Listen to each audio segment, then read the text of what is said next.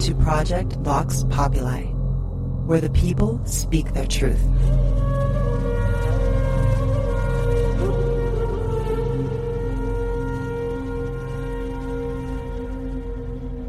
It's been quite some time since we did a Vox Populi. As a reminder, Vox Populi is part of Veritas, but it includes people who are not known, haven't written a book, and have an interesting story to tell, and haven't been given the opportunity and the platform to do so. We at Veritas are aware that sometimes those people who are denied the voice are the ones who we should listen to. I hope tonight's guest is not an exception. I won't even tell you what this interview will be about because it covers so many areas. But let me just say, this young man has a lineage of military, aerospace engineers, geniuses, and even the mafia. Secrets of what we deem unknown, our hidden history, who's in command, what the plan is, and what we as humanity can do. If you're ready for this truth, stay with us. You are listening to Veritas. If this is your first time, welcome home. To listen to tonight's full interview and all of our material, join the Veritas family and click on the subscribe button at veritasradio.com. You can make your purchase with a credit card, PayPal, cash, check, money order, and even cryptocurrency. We are now accepting Bitcoin, Litecoin, and Ethereum. Don't forget to visit the Veritas store for focused life force energy, MMS, CBD pure hemp oil, Divinia water, pure organic sulfur, flash drives with all our Sanitas and Veritas seasons, and other great products. And if you want to get in touch with Mel, want to be a guest on this radio program, have a guest suggestion, or have feedback, just click on the contact button of our website at veritasradio.com. And if you're listening on YouTube, like, subscribe, and share it. And click the bell to be notified when new interviews are available. And now, here's your host, Mel Hostelrick. Tonight's special guest on Vox Populi is Benjamin Farkas, also known as Fratter's Song. And I'm going to read a bio. I'm going to let him just put the foundation. From Kent, Washington, I would like to introduce Benjamin Farkas. Hello, Ben, and welcome to Veritas and Vox Populi. How are you? Oh, I'm great, Mel. How about you? I'm doing great. And as I told you for the past few weeks, we only choose a Vox Populi person to come to the show once every so often. We haven't had one this year. And you captured my attention because we put some of our videos on YouTube and you commented in one of them. And this is what, what happens sometimes. People write to me, and believe me, I get dozens of requests to be on Vox Populi, but I'm very selective. And you, uh, it captivated me with some of the information you shared, and it's a lot. You have a great story to tell. Why don't you give us a foundation, your story, where you grew up, and how you became enlightened? I moved around a lot as a kid. I grew up uh, mainly in uh, South King County, so that's uh, about 30 minutes south of Seattle. Before that, uh, the majority of my childhood was spent in uh, Aberdeen. That was uh, the home of Kurt Cobain. Actually down the street from his house. My my growing up was uh, a little bit of a crazy story. Kurt Cobain, you said. I wanted to hear later what you think about his death, but tell me later. Yeah, where basically this this whole mission for knowledge that I have started was something that happened to me when I was about ten years old, uh, in the fourth grade on a summer school trip I thought about it carefully, and I'm not going to disclose the location or anything about that. Just a personal choice. There's a thing that the grade schools do out here. This is a, a yearly summer school camp. And uh, for some reason this year, we were going to some completely different location than the two normal places that they go. And uh, I uh, originally didn't even have the you know uh, money to go out there, but for some reason they made an exception, and wanted me to go, and I mean that's not really important. But uh, when we got out there, almost immediately after uh, we were off the bus, things uh, that's when things started to get weird and started to get weird real fast. Not even ten minutes off of the bus, we were in a round room laying on the floor, uh, kind of in a circular pattern. with our feet, you know, all touching each other, and uh, we were told to look at the ceiling, and uh, I lost consciousness. The next thing I remember was being woken up. The uh, kid next to me was having a seizure and was hitting me in the face, and um, somebody came up and touched him. It was a very blurry uh, experience, like when I was going in there, like completely lightheaded. You know, had that that tunnel feeling. The next thing I remember, I was uh, in a line with a bunch of other of my classmates. Um, I'm absolutely sure that this was underground. We were in a tile room, and uh, we were told to, in case we ever had dangerous chemicals get on our skin, that we would uh, take these what they call dry showers. And um, so we were going down a line, and we were pulling this, you know, little chain that hung from the ceiling that, you know, made the uh, nozzle shoot this aerosol all over us. And uh, these are really patchy, really blurry memories. Um, but what things I do remember, uh, you know, being tortured in very strange and specific ways, sensory deprivation, uh, you know, weird stuff. But when things got really strange is when they took us out at night and they took us out to this uh, field where there were all these brand new che- trees being planted by uh, I think it was Weyerhaeuser. I'm not sure. They all had, had tags on them. And it was about 11 at night, and they had us in these groups of three. And the objective that we were supposed to do was to project the image into the minds of the other kids that were in front of us. And each one of these trees had like five pine cones at the base of it. And we were supposed to get these things without them knowing that we were doing it. And this memory didn't even come to me until imagery started triggering it. And I started remembering around the time that I was 17 or 18.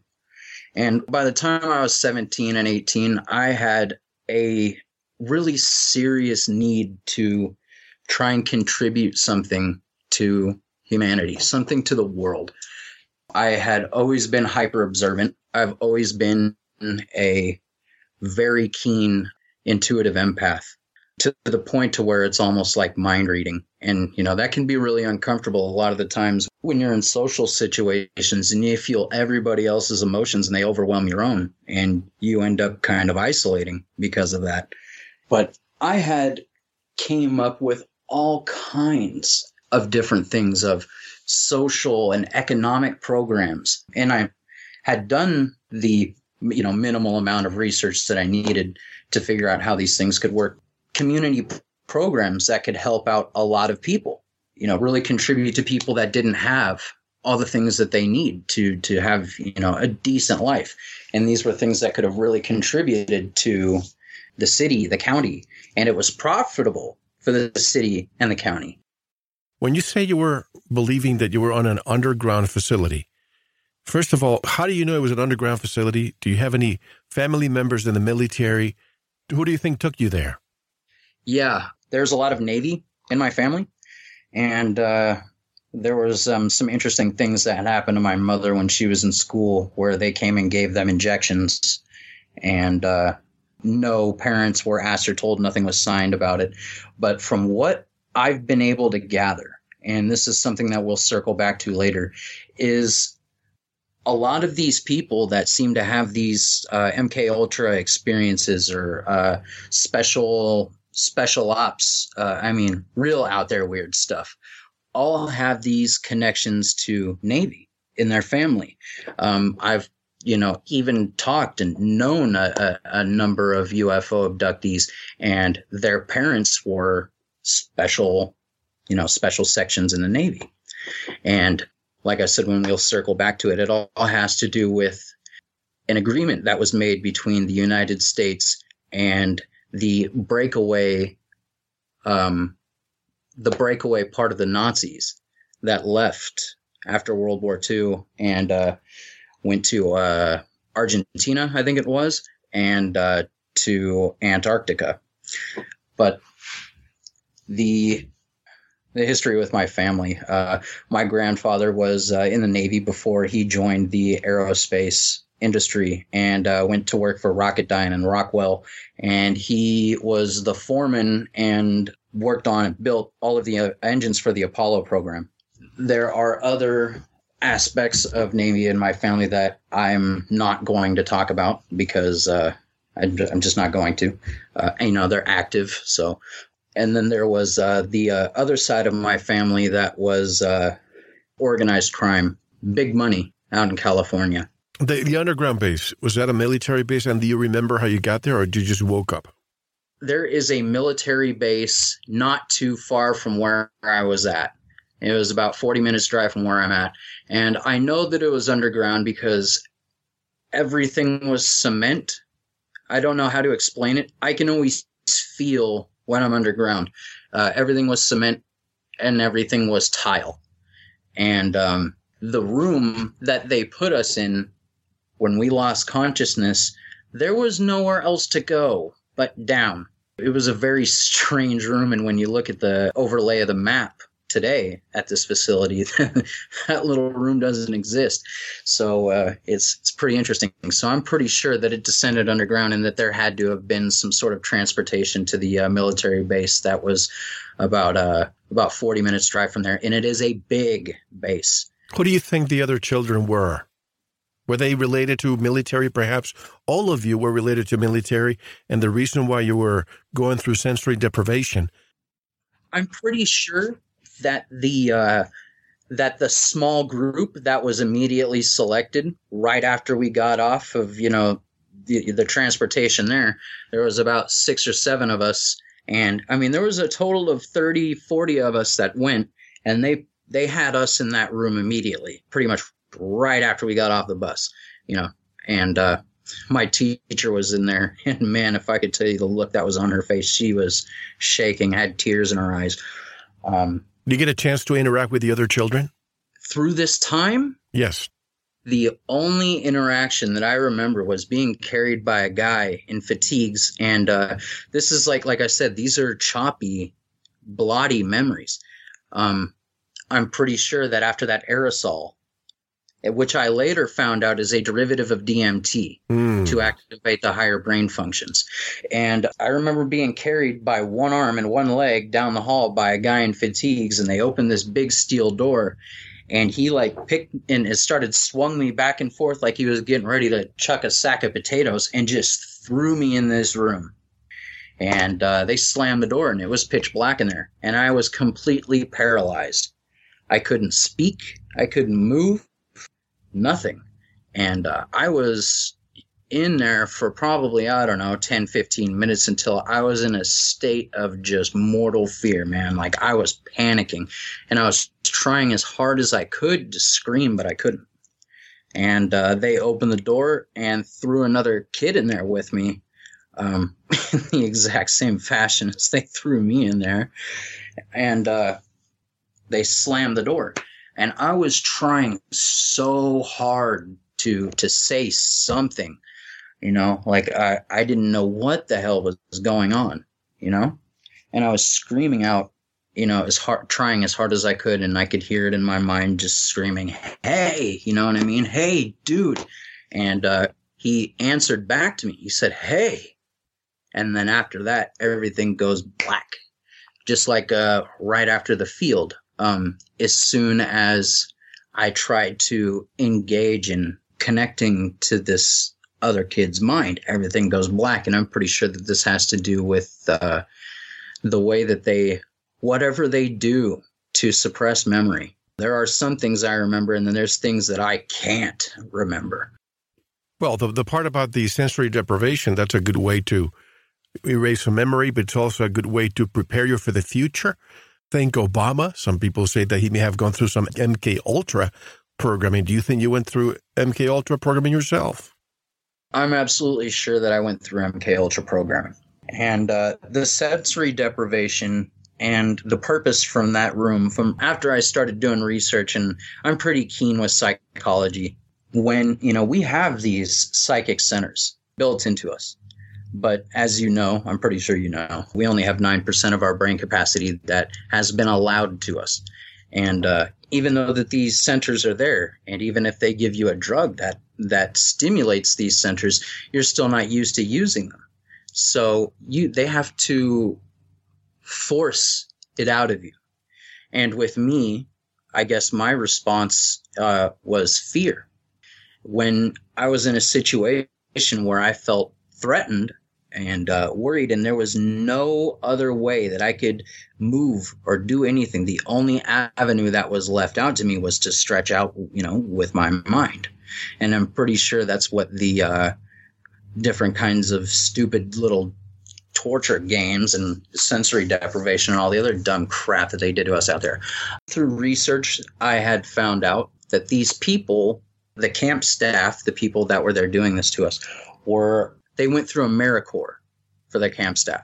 And then I found out that that year that for that particular place that AmeriCorps contracted through the SOA for their for their staff there. Those who know for those who don't know, what is AmeriCorps and SOA? AmeriCorps is I, I don't know, it's like difficult to explain. It's not military, but it is it, it's it's like a government thing. If you go look it up, AmeriCorps, you know, uh, people who are going to be uh, community leaders, and it's it's like you you sign up to do stuff with people at uh, state funded facilities, you know, like a boys and girls club or uh, probably cleaning stuff up somewhere. But it's it's um, yeah, it's a voluntary civil society. It's kind of an anomaly. Yeah. You know? Um, and uh, the SOA um, is the School of the Americas. This is a special forces training academy before they were uh, shut down sometime in the 2000s for, um, I'm pretty sure it was violation of uh, international law, humanitarian stuff, because they were training guys to uh, skin people in South America. Uh, skin them alive and hang them up in their villages to uh, discourage the enemy during their little their little wars out there in South America and uh, that's when they got shut down. But they, of course, reopened under a different name, different uh, leadership, probably. I don't know. I just know that they were shut down and that they're uh, they're a special forces training academy. That's that's something on paper. That there's uh, there's black ops out there with your kids at summer camp. what is the purpose of having you there? Like I said, I was there with my whole fourth grade and uh, the other third grade class. It was uh, it was just a summer camp. But the reason why I think I was there was they want people from uh, and this is from through my through my research what I've come to find out. They want people for these type of programs who are from impoverished homes. They can handle a lot more stress. They're used to being treated like and uh, I'm pretty sure that it has to do, like I said, with uh, something we'll circle back to, with people that come from families that have Navy in them. I'm pretty sure that there was something that they gave those soldiers in vaccinations after after the uh, late 40s is probably when these programs began. So they're measuring and monitoring generation after generation just to see what the progeny looks like, what effects, whatever vaccines, whatever they gave them, they want to see the results multi generationally. Probably, yeah. This is this is something that it, it's a, it's de- definitely a long game that the Navy is is playing with these secret projects, and I I have to stress the occult connections to this stuff. See, when we think of the military, Ben, a lot of people think the military is the last bastion of good that we have in our government. But there's also dark projects. There's a lot of, as you say, the breakaway civilization or breakaway government what is it really? Do we trust the military as the last bastion of freedom and truth? Well, yes and no. Actually, yesterday, the most beautiful thing I've ever heard in my life. These indictments that are going out since Trump came in office, uh, he has taken out a lot of corruption in and out of the military and uh, appointed people who are you know, men that are honorable and can be trusted to do the right thing. And the indictments have finally begun. Thank you for listening. To unlock the full two hour interview, including video formats, downloads, transcripts, exclusive articles, and more, subscribe to Veritas Plus now.